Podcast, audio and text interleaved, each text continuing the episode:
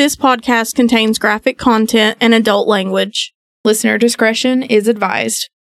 Hey guys, it's Kayla, It's Katie, and you're listening to Murder Mayhem, and Merlot. Hey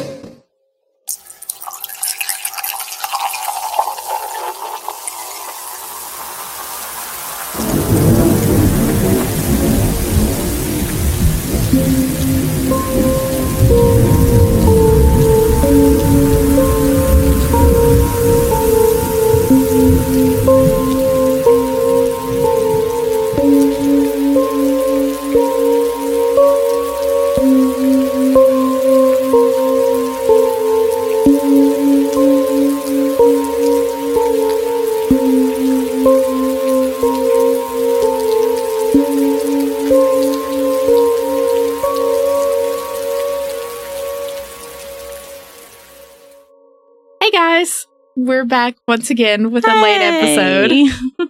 It's I, I just don't even. It's just how we are. I don't even. I don't even have excuses anymore. I just no. Well, I kind of do. right. I moved into a, a new apartment and had to move all my shit, so She did. I have an excuse. Yeah. Thanks. so I guess we can jump right in. yeah. Jumping in pretty quick today. Yeah. I uh, don't know what your episode is, so I'm going in blind here. Yeah. Um, this was one that I stumbled upon because I, I wanted to do something local because I've been working on another case, but it's going to take a while. So it's not ready yet. And so I found something really local and it's in Kingsport. Um, but it was a, like a few years ago. So we're safe now. We're fine. But I am going to cover Betty Sue Short. okay. Yeah, I've heard of this. Yeah. hmm Betty Sue Short was born on February the 20th, 1946, to her parents Walter and Berith Waits. Betty had three brothers, Ray, Frank, and Willard, and three sisters, Mamalie, Norma, and Jody. She was raised in Fall Branch, Tennessee, but moved to yeah, but moved to Kingsport, Tennessee, and lived right off of Rock Springs Road on Barnett Drive, I believe was the name of the street. Betty and her husband divorced in the earlier years of their marriage. At that point, Betty wanted only one thing to focus on her children living the best life that they could. Betty had two children. She had a son named Scott and a daughter named Robin. When Betty was 65 years old, she developed pretty bad neuropathy due to her diabetes, which is a pretty common thing to happen. So her son moved in with her after he was released from prison. So it was kind of like a kill two birds with one stone. He didn't really have a place to go after he was released from prison, and she needed somebody to be with her in case she fell or something like that. Yeah. Yeah. On October the 16th in 2011, Scott arrived and entered their home. It was inside the house that Scott made an unfortunate and horrific discovery. Scott found his mother, Betty Sue Short, had been beaten and bludgeoned to death. Betty had severe blunt force trauma to the right side of her head. Investigators arrived on the scene to find that Betty's head had been covered with a sheet. At this time, they didn't know if Scott had done it or if the murderer had done it. Come to find out, the murderer had done it. Betty was sat upright on the couch, which indicated that there was no forced entry. Betty seemed as if she had let in a friend or an acquaintance, sat on the couch to speak with her company, and unknowingly was sitting right across from her murderer. You know, those are like the most terrifying circumstances for me. I know you just let someone in that you know. Yeah. It's not like someone's breaking in and, you know, you're in fight or flight mode. Yeah. It's where your instincts are kicking in. Yeah. You're letting someone in and you're perfectly calm and, Comfortable. yeah. Then it turns it into be, They're going to take your life. yeah. That's just, Which goes back to what Crime Junkie always says, which is you don't know anybody. you don't. You don't know anybody. No. You don't. And that's, that's really scary, you mm-hmm. know? Upon further investigation, investigators noticed that there had been nothing stolen from the home, so robbery as the motive was off the table at this time. They also noted that the thermostat had been turned down to a curiously low temperature for the time of year. It was in October and it was like down in the low 60s, I believe, when they found it. So I don't, I know no single old person that's going to have their thermostat in the 60s Anytime. anytime, Yeah. but especially in colder months. Yeah. That is, that's odd.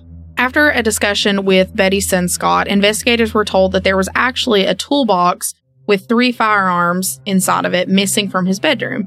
Investigators now have their first person of interest to try to clear, which was Betty's son Scott. This is very normal. He was the person that found her. He's also the person that lives with her. Got to look at him first. Oh, of course. Yeah. At the time of the murder, Scott reported that he was at his girlfriend's house. This was later confirmed by his girlfriend and her daughter. Investigators then moved on to look for further suspects. After police spoke with neighbors, police heard a, of a new name Jonathan Slemp. Jonathan Slemp was reported to be a family friend, and police were told he oftentimes came and visited Betty. Witnesses also told police that Slemp was seen at Betty's house the previous night on October 15, 2011. Investigators were able to find Jonathan Slemp and asked him to come in for questioning. Jonathan said his friendship with Betty was not exactly that of a friendship. Slemp claimed that he would give Betty Percocets and she would give him Valium in exchange. So they were just kind of swapping drugs, he says. Slemp told police that he was there doing just that on October the 15th and was gone within 15 minutes of his arrival. Slemp claimed that he was home that night at around 9:15 p.m. Slemp's ex-wife, whom he was still living with, stated that that was not true. She said that he was not home until around 10:30 that night. She also explained to police that she had seen Slemp with a gun that was eerily similar to one of those that was found to be missing inside of Betty's home. Betty also kept her controlled drugs in a plastic bag. She did this because her son Scott had previously tried to steal her drugs and had stolen them, so she kept them in a plastic bag, and I think she like moved them around the house. And Slemp had been found to have one just like hers on him when he arrived home to his ex-wife's house on October the 15th.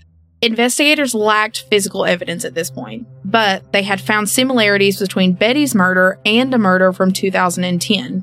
Gary Jones was found in November 2010 in his home, stabbed with his face covered by a coffee table. Gary Jones had been stabbed over 20 times, similar to the overkill of Betty Short. Detectives knew Slemp was their guy, they just had to have more in order to arrest him. Police then involved a man named Chris West. Chris West was in prison on drug charges. It is believed he agreed to help police in exchange for a lesser sentence, which is a pretty common occurrence. Mm-hmm. Chris began hanging out with Jonathan in order to get information from him. And eventually, Jonathan Slemp confessed to Chris that he had, in fact, murdered Betty Sue Short. After he was arrested, trial began shortly afterwards. But they had a few complications. This was a real messy trial in terms of the witnesses being messy. There was the lack of physical evidence, but Slemp's story had several holes, and now they had a confession. So you would think it's going to go smooth sailing. It never does. At one point during the trial, witnesses that were set to take the stand were discovered discussing their statements with one another.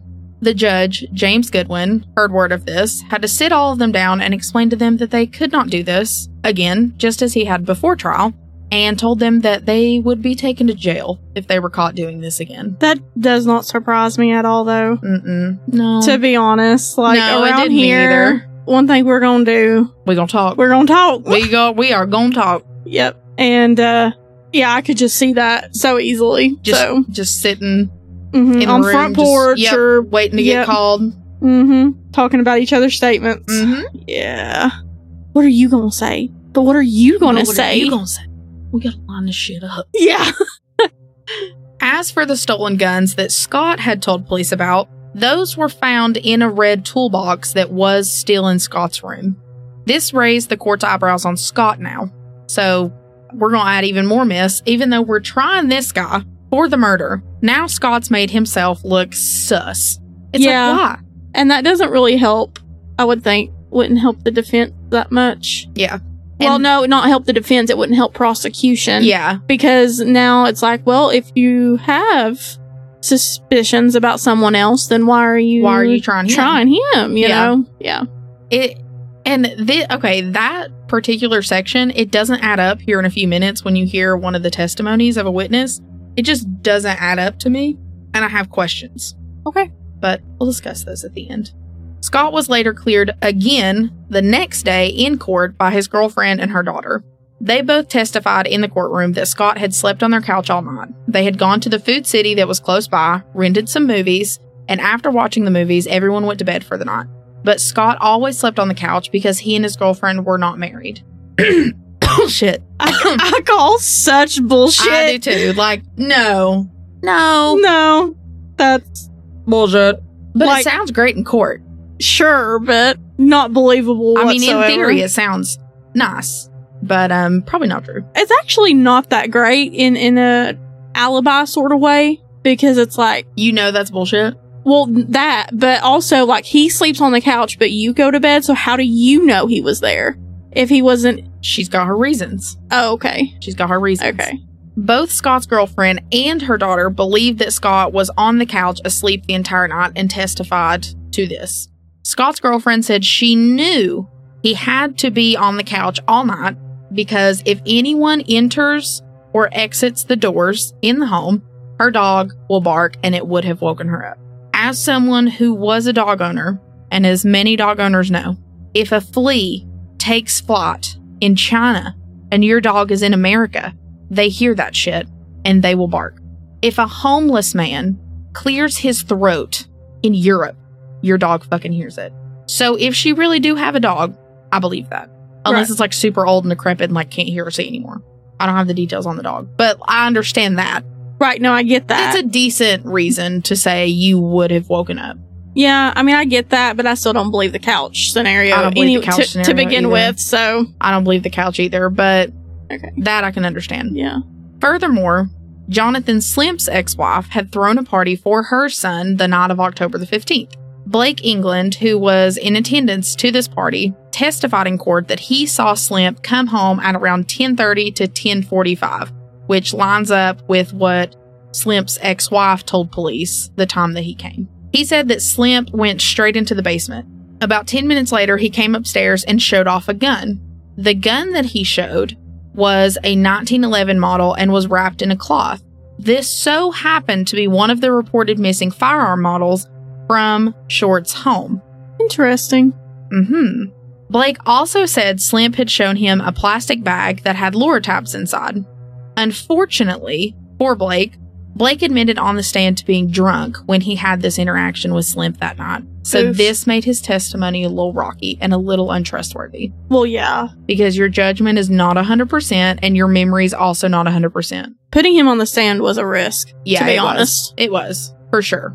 But despite all of the issues during trial, Jonathan Slemp was found guilty of second degree and first degree murder and also especially aggravated robbery in September of 2015. Slemp was sentenced to life in prison with the possibility of parole after he had served at least 51 years.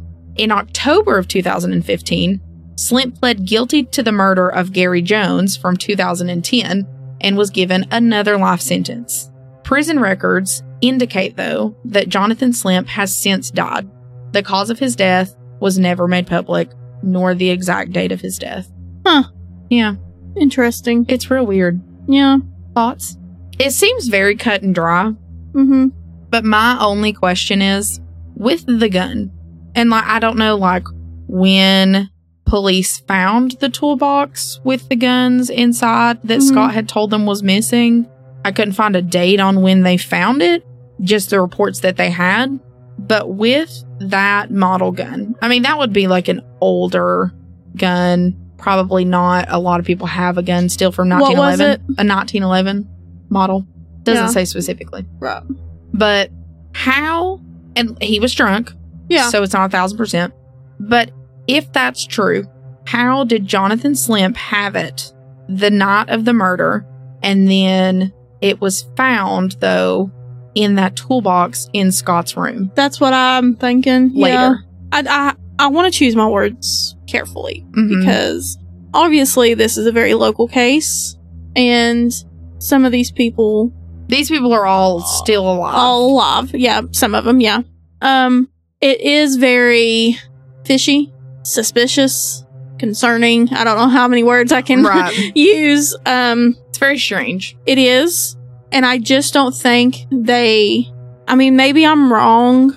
Doubt it, but maybe I'm wrong.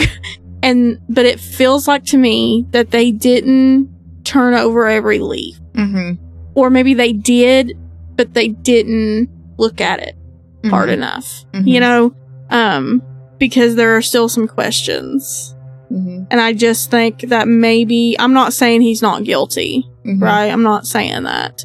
Um, but is he the only one Right. that was involved? And to me, it was like Is if this question. was a drug exchange Gone bad? gone bad type of situation, Slemp obviously is, you know, dealing and, and trading drugs. It's reported that Betty Sue Short is. Her son was in prison. I don't know if it was drug charges, but it was, you know, reported that he had stolen drugs from her from Betty before. Like, It's it's just a it's just a tangle web mhm, that I think there's motive mhm, to go around. mhm. You know? I have no doubt that we got the guy that killed her. Right. And the guy that also murdered Gary Jones in 2010. yeah, because like covering the face is very yeah An odd thing to do. It's a very yeah, and it's like a particular MO, you know, like Yeah. So It's a pattern that he was Pattern, establishing. So, I so yeah, but I just don't know if we have the whole entire story. right. Agreed. Yeah. Oh, I can agree with that. Yeah. So This was a, a short one, but still leaves you with some questions. yeah, Yeah. It's very local. Very local. probably pass them in the Walmart, to be honest. Shit, we buy. Yeah. That's how close it is. Mhm. So Mhm. Yeah. They Well- probably went to this food city like right here to rent movies. probably No, seriously, I mean that's like Truth be told, though, it was probably that food city. yeah. I mean, yeah. So yeah, that's a good case though. mhm. Yeah, I think my next one, mine is kind of international. It's going to be over international waters. It's going to be over international waters. I was like, that was a strange statement. That's kind of international. Yeah, I mean, kind of. So, I know what she's doing, so I understand. yeah. yep. It's um it's one of those cases where there's a lot of questions. you are just left. Yeah. Reeling. Get your damn notebook out and just start writing your questions down because Yeah. you're going to have one like every two seconds. mhm. It's um It's also beyond frustrating. very frustrating. It just like everything in it, you're Yeah. like, what the F, what the F, what the F? Like, Yeah. So, um, it's also one of my, you know, I always say like when I did the Delphi case Mhm. or, um, hell, when I did Lily Lid, mm-hmm. um, the fir- very first case we did and Delphi and a couple of others, you know, I have my list of cases that stick with me. This is one of them. Mm-hmm. This is one of those cases. And I think eventually we are going to do the Long Island serial killer. Yeah. That's been in the news that. lately, so we're I think we're going to do that one. Yeah. But anyways, thanks for listening guys and we'll see you next week. We'll see you next week. We'd like to thank Mikey Kinley for audio and editing and our friend Evelyn Yuleberry for our cover art. Make sure to like and follow us on social media on Facebook and Instagram. Our Instagram is M3 Podcast, and you can find us on Facebook under the name of our podcast, which is Murder, Mayhem, and Merlot.